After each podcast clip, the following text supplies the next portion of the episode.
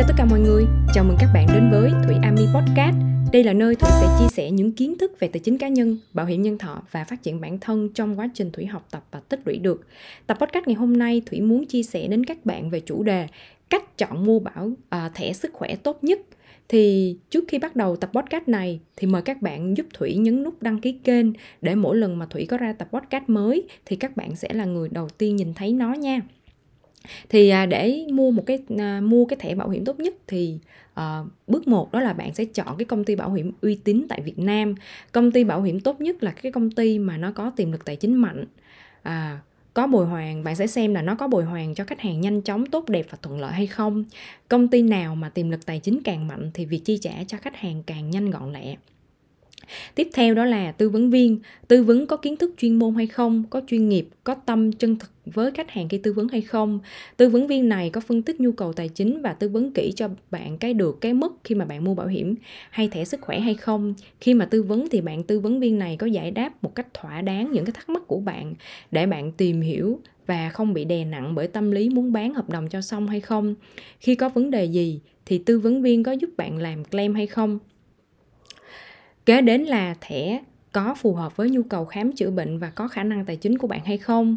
Thì trước khi quyết định mua thẻ thì bạn nên có những cái câu trả lời cho những cái câu hỏi sau.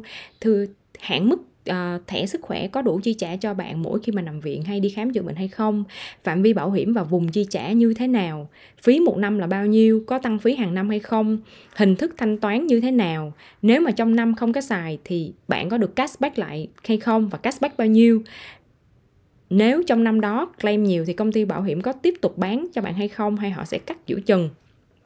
Nếu như sau một thời gian bạn muốn nâng hạn mức thẻ thì quy trình như thế nào, công ty bảo hiểm có thẩm định lại sức khỏe hay không, có những cái điểm loại trừ nào vì không phải mua thẻ sức khỏe thì tất tần tật đều chi trả cho dù sức khỏe hoàn toàn khỏe mạnh khi mua hay không, và thời gian chờ là bao lâu. Khi bạn có vấn đề gì thì claim online hay là phải lên công ty bảo hiểm nộp giấy tờ, có ai hỗ trợ bạn claim hay không hay là bạn phải tự claim, hồ sơ y tế để claim thì bao gồm những cái gì. Từ những cái yếu tố này bạn nên hãy cảm nhận và đưa ra quyết định nên mua bảo hiểm ở công ty nào, với tư vấn viên nào và hạn mức thẻ là bao nhiêu là tốt nhất nha. Vậy thì mua cái thẻ sức khỏe sao cho tối ưu cái số tiền của bạn và mang lại cái hiệu quả tốt nhất.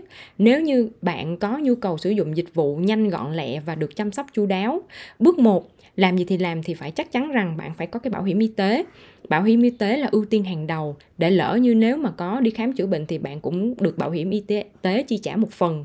Nếu bạn đi làm công ty thì hầu hết các công ty nào cũng mua cho nhân viên. Còn nếu bạn là freelancer hay kinh doanh tự do hay không được công ty hỗ trợ thì bạn cầm căn cước công dân ra phường nơi mà bạn ở hay là bưu điện để mua. Nếu mua thì theo hộ gia đình thì sẽ được giảm giá.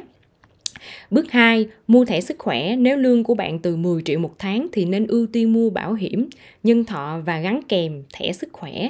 Trích ra chín trăm đến một triệu một tháng để mua gói bảo hiểm nhân thọ dòng liên kết đầu tư, vừa giúp bạn có quỹ dự phòng đảm bảo an tài chính gắn kèm thẻ sức khỏe, vừa kết hợp tích lũy đầu tư, vừa chăm sóc sức khỏe trong suốt quá trình tham gia. Đáo hạn bạn nhận về số tiền xem như là cái quỹ lương hưu ở tuổi già. Và bảo hiểm nhân thọ là một cái công cụ tài chính cần có trong cái hành trình quản lý tài chính cá nhân. Tuy nhiên, với cái kênh bảo hiểm nhân thọ này thì bạn lưu ý giúp mình là nếu như đã xác định tham gia thì phải ít nhất là mười năm, mười lăm, hai mươi năm. Chứ nếu mà ba, bốn năm, mà năm năm mà bạn muốn rút thì không nên, và chắc chắn là bạn sẽ mất trắng. Cho nên bạn hãy suy nghĩ thật kỹ trước khi quyết định tham gia nha. Và tùy vào khả năng tài chính mà bạn chọn cái hạn mức thẻ. Mình nói ví dụ ở Manulife thì có một cái loại thẻ sức khỏe phải mua bảo hiểm nhân thọ thì mới mua thẻ sức khỏe này. Đó chính là cái thẻ sống khỏe mỗi ngày gồm nội trú, ngoại trú và nha khoa. Thì thẻ này có bốn cái hạn mức, đó là bạc, vàng, titan, bạch kim, kim cương.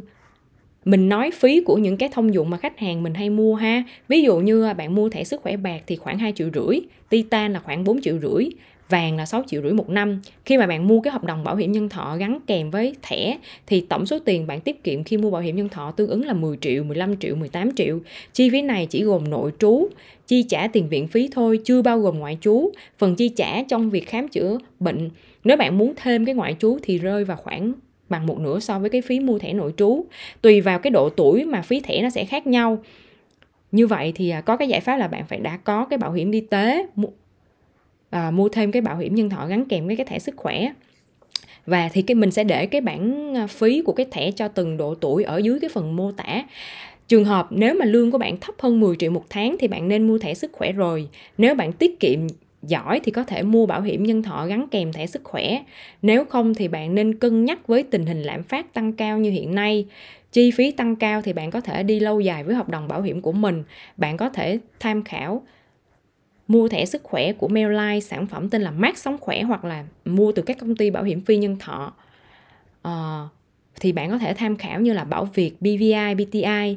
Nếu mà ta mắc bệnh hiểm nghèo thì chi phí để điều trị bệnh nghèo à, tối thiểu ở Việt Nam là năm trăm triệu một năm, thì cái bảo hiểm y tế nó đã chi trả cho bạn tám mươi phần trăm, đó là bốn trăm triệu, một trăm triệu còn lại bạn sử dụng thẻ sức khỏe đã thanh toán cho bạn.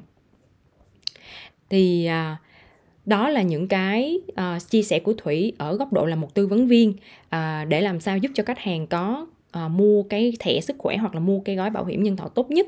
Thì À, tập podcast ngày hôm nay đến đây là kết thúc. Hy vọng những cái chia sẻ của Thủy sẽ giúp ích đến bạn. Và nếu như các bạn thấy tập podcast này của mình à, hữu ích thì bạn hãy nhấn nút đăng ký kênh, like và chia sẻ nó đến nhiều người để mọi người cùng biết nó nha. Xin chào và hẹn gặp lại mọi người. Bye.